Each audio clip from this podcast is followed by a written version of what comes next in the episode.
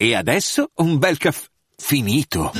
Perché rischiare di rimanere senza caffè quando puoi abbonarti a Caffè Borbone? Prezzi vantaggiosi, costi di spedizione inclusi, tante possibilità di personalizzazione e l'abbonamento lo sospendi quando vuoi. Decidi tu la frequenza, la qualità, scegli tra le cialde e capsule compatibili e crea il tuo mix di gusti e miscele. Mai più senza caffè con l'abbonamento Caffè Borbone. Tutte le info su caffèborbone.com.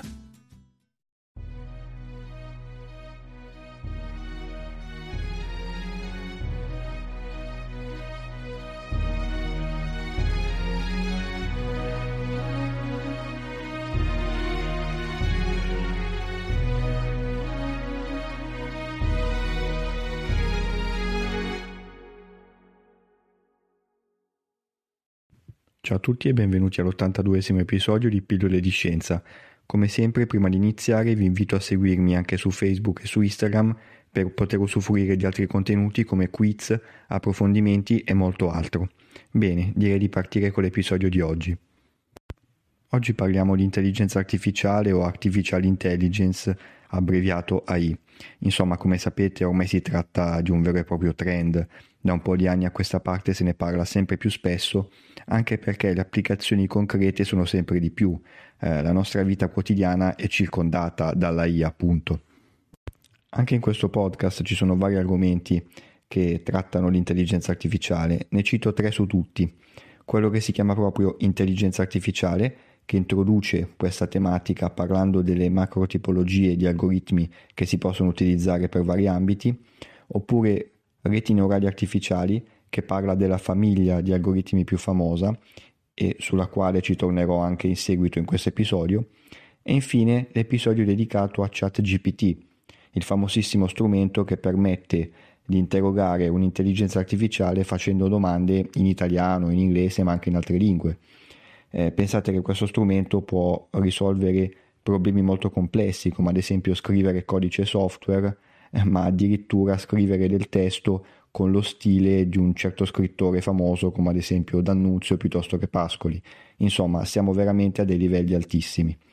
Ma l'obiettivo dell'episodio di oggi è rispondere a tre domande in particolare, che adesso andrò ad esporre.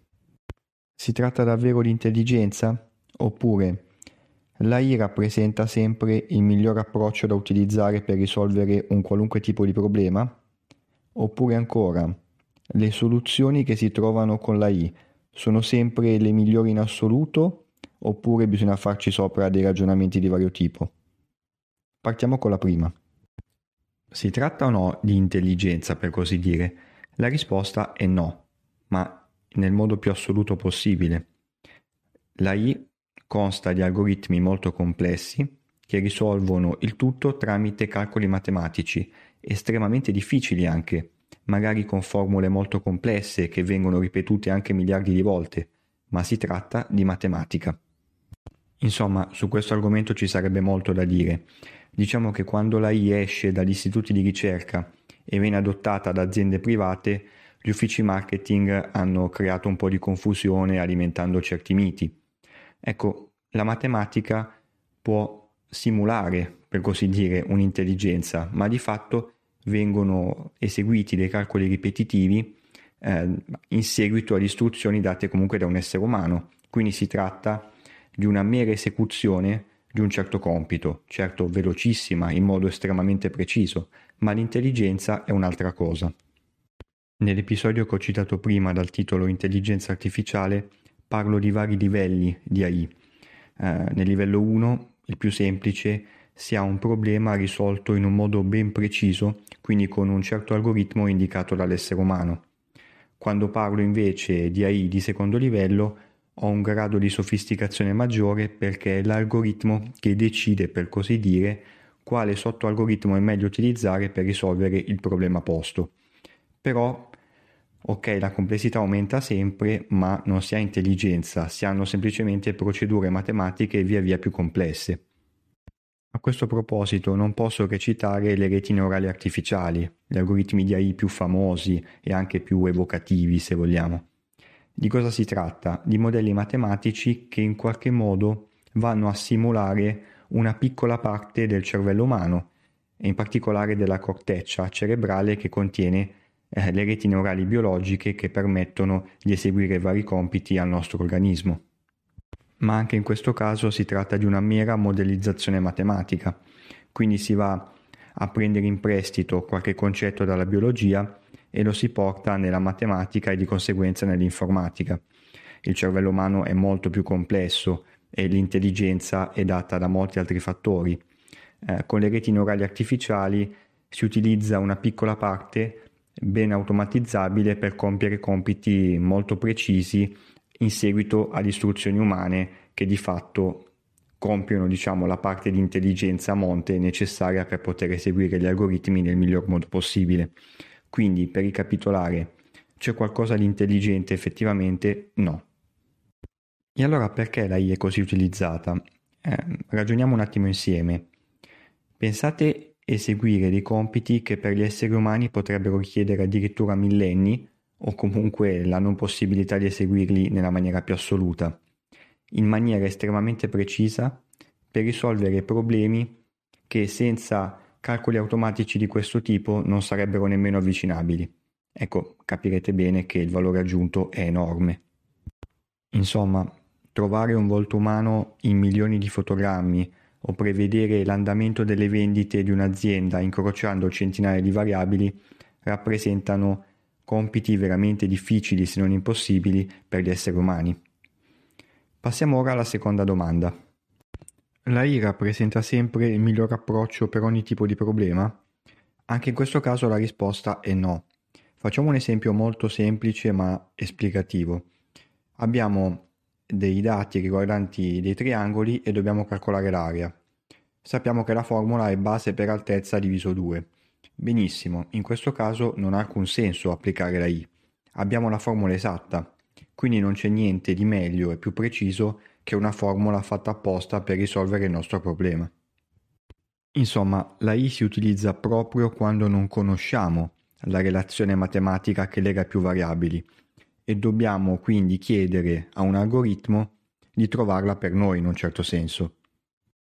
Immaginiamo ad esempio di avere tanti dati riguardanti le vendite all'interno del nostro negozio e di voler legare gli orari di acquisto alla tipologia di prodotti, alla fascia di età dei nostri clienti. Ecco, magari trovare una formula che faccia il tutto non è proprio banale e quindi un algoritmo di intelligenza artificiale può fare al caso nostro. Tutto questo avrebbe ancora più senso andando ad aggiungere variabili per rendere l'analisi più sofisticata, come ad esempio il meteo che potrebbe influenzare gli acquisti, piuttosto che il giorno della settimana, la stagione e via via. Insomma, tantissime variabili incrociate tra di loro con una relazione matematica nascosta. Questo è l'ambito ideale per utilizzare un'intelligenza artificiale. Gli algoritmi di questo tipo non sono la scelta migliore anche in un altro caso, ovvero quando non ci sono sufficienti dati per poter fare un'elaborazione adeguata. Capirete bene che per trovare relazioni matematiche tra centinaia di variabili mi servono molti dati con varie combinazioni di questi, quindi qualora non avessi una base informativa sufficiente, ecco, dovrei abbandonare l'idea di utilizzare la I. Cosa fare in questi casi? Ad esempio, rimuovere delle variabili e cercare di trovare una relazione matematica semplice tra quelle rimaste e nel frattempo accumulare dati per fare in modo di poter applicare la I in futuro. Proviamo ora a rispondere alla terza domanda, ovvero le soluzioni trovate tramite gli algoritmi di AI sono sempre le migliori possibili? Beh, anche in questo caso la risposta è no. Se ci pensate, una risposta a questa domanda era già presente quando ho parlato del fatto che l'AI è utile quando non si ha una formula precisa per un certo problema. Insomma, quando tante variabili da incrociare, questi algoritmi permettono spesso, ma non sempre come abbiamo visto, di trovare una soluzione e quindi una relazione matematica tra queste variabili. Però sta di fatto che quasi mai questa relazione è la migliore possibile, semplicemente è una abbastanza buona che porta ad avere un risultato che rispetto a certe metriche di errore ci soddisfa. Insomma, piuttosto che niente, meglio piuttosto. Se ci pensate è un valore aggiunto enorme, perché con metodologie convenzionali o comunque non con l'AI non sarebbe possibile trovare nessuna relazione tra tutte queste variabili e tutti questi dati e quindi nessuna soluzione. Qui invece, con queste metodologie, riusciamo comunque a tirar fuori del valore e quindi una soluzione che ci permette di risolvere in qualche modo il nostro problema. Poi certo, esistono metodologie molto sofisticate che consentono di avvicinarsi quanto più possibile all'ottimo. Quindi c'è un continuo miglioramento anche dal punto di vista delle nuove proposte che arrivano dalla ricerca sia a livello universitario che privato. Ma se ci pensate, molto spesso è anche il campo d'applicazione in sé che non permette di avere una soluzione perfetta, per così dire.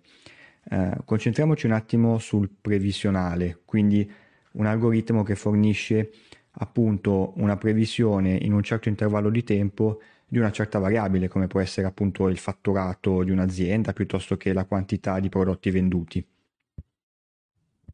Ecco, a meno di avere l'almanacco di Ritorno al futuro per, diciamo, prevedere i risultati sportivi, sarà praticamente impossibile o comunque molto improbabile fare una previsione esatta con anche magari i decimali dei centesimi di euro.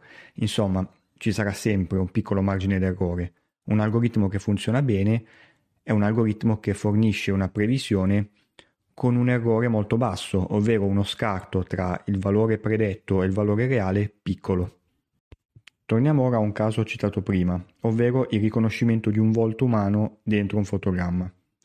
Qui l'AI, tipicamente reti neurali artificiali in questo caso, proporranno un risultato probabilistico. Per la serie quello è un volto al 94%.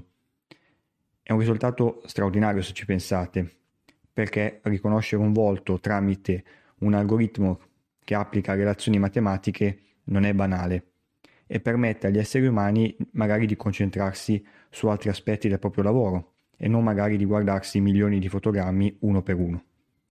Un ultimo aspetto che mi preme sottolineare è che, nonostante la ricerca anche in questo caso stia facendo passi da gigante per ovviare a questo problema, questi algoritmi restituiscono un risultato ma non dicono come è stato ottenuto, ovvero non danno la famosa formula matematica che lega centinaia di variabili.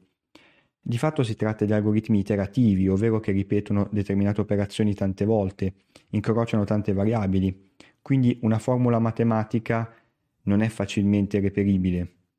Ci sono delle modalità per avere quantomeno un'idea della relazione ed è appunto il tema di ricerca che ho citato poco fa, però su questo aspetto comunque c'è ancora un po' del lavoro da fare e in molti casi difficilmente si arriverà ad una formuletta utilizzabile in maniera semplice. Per questo motivo l'AI viene spesso associata al concetto di scatola nera, black box, ovvero tanti dati che entrano in input in una scatola per così dire che compie l'elaborazione e ritorna un output senza dire nulla su come abbia fatto. Quindi, per ricapitolare, oggi abbiamo visto che l'AI non è magia. Si tratta di relazioni matematiche anche molto complesse per risolvere problematiche che per gli esseri umani sarebbero proibitive. I risultati di questi algoritmi vanno poi interpretati, perché quasi sempre non sono quelli ottimali in assoluto, ma sono probabilistici. Quindi ci vuole comunque una mente abituata a trattare certi tipi di informazioni per capire se un certo risultato possa essere veramente utile o meno. Però poi c'è anche un altro aspetto interessante. L'AI sarà sempre più decisiva perché i dati disponibili nel mondo saranno sempre di più e quindi per arrivare a risolvere determinate problematiche gli approcci, diciamo, basati sulle formulette non saranno applicabili. Quindi è vero, non è magia, ma comunque si tratta di un qualcosa di cui non potremo fare più a meno. Bene, anche questo episodio di Pillole di Scienza termina qui e vi invito come sempre numerosi per il prossimo. Ciao e a presto!